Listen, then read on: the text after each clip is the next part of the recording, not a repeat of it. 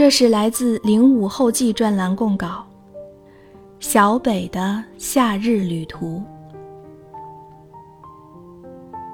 小北做过一个奇怪的梦，那是他很穷的时候，从河北到四川一千多里的路程，硬坐了二十多个小时，也没有多余的钱补一个硬卧。长途旅行总是非常折磨人的，不然那么多人为什么在中途选择加钱补票，也要让自己舒服一点？瘦弱的小北。挤在狭小的座位中间，忍受着浮肿的双腿，迟钝地盯着周围一切放空。路上二十多个小时够他想很多事情，有时候只是突然看见了好玩的东西，有时候是不得不想一些事情。恍恍惚惚里，小北知道总会有一句“到站了，到站了”提醒，可是路途太长。总是超出想象的，要花费很长的时间，直到抵达目的地，才能看得见家乡的面貌。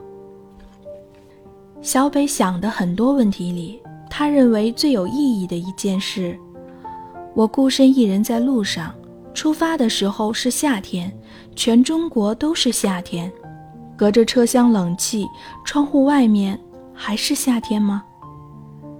小北的梦里，夏天就在他出发的地方，将要落脚到站的地方。路上看见茂密的树，带着湿气的雨，车站上的短袖。有人因为火车空调低温换上衬衣，这些讯号都不像夏天。小北默念：“他们和我好像不是一个季节。”他知道很荒唐，似乎有点不明就里，可是他是认真的。无论是火车上的夏天，还是窗外途经的夏天，他觉得都不像在一个季节。这些更像是窗户里被困住的景色。小北在脑海里搜索自己读过的书。是了，小王子写过，每个大人在火车上总是行色匆匆，面色凝重。好像着急要去往下一个地方，其实自己也不知道要去哪里。只有小孩子才喜欢透过窗户看外面的景色，小孩子总是兴高采烈看车窗外面的颜色，冷静地旁观发生的一切和自己不相干的事情，总是有一点自我脱离现实的感觉，像观看写好剧本的真人秀，像固定情境的情景喜剧。有一群人操纵一切，又有一群人观看这一切。小北觉得自己好像在梦里，但所有感觉都非常真实。空气像有形状一样存在在车厢里，卷着烟丝飘荡在人们头顶。人们的交谈声沉在车厢下端，音节好像都有形状，飘到不知道谁的耳边就散开了。梦里，夏天是什么形状？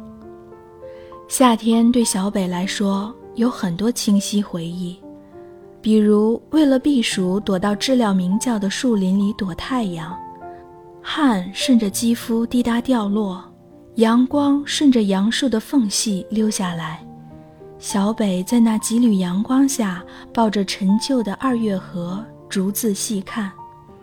他想到什么，就会头望着车窗外，试图把车窗外掠过的剪影和记忆一一对照。两只眼睛发现不了，就会用一只眼睛。毕竟这是夏天，太阳散发着灼烧的热量，一看到太阳出来，总觉得回忆真实存在过。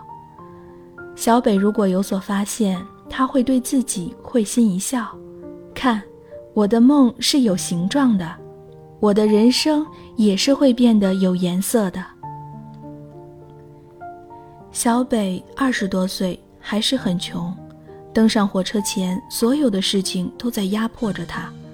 每月五百的房租，在一个完全陌生的四川生活，每个月必须赚够四千块，堪堪够他活下去。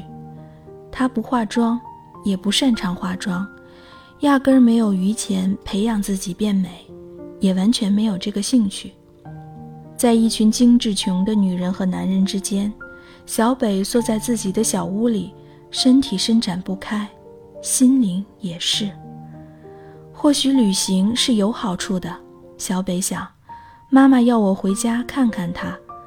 这趟很长很长的路途中，他总归看见一点点希望，是太阳的形状，是夏天的形状。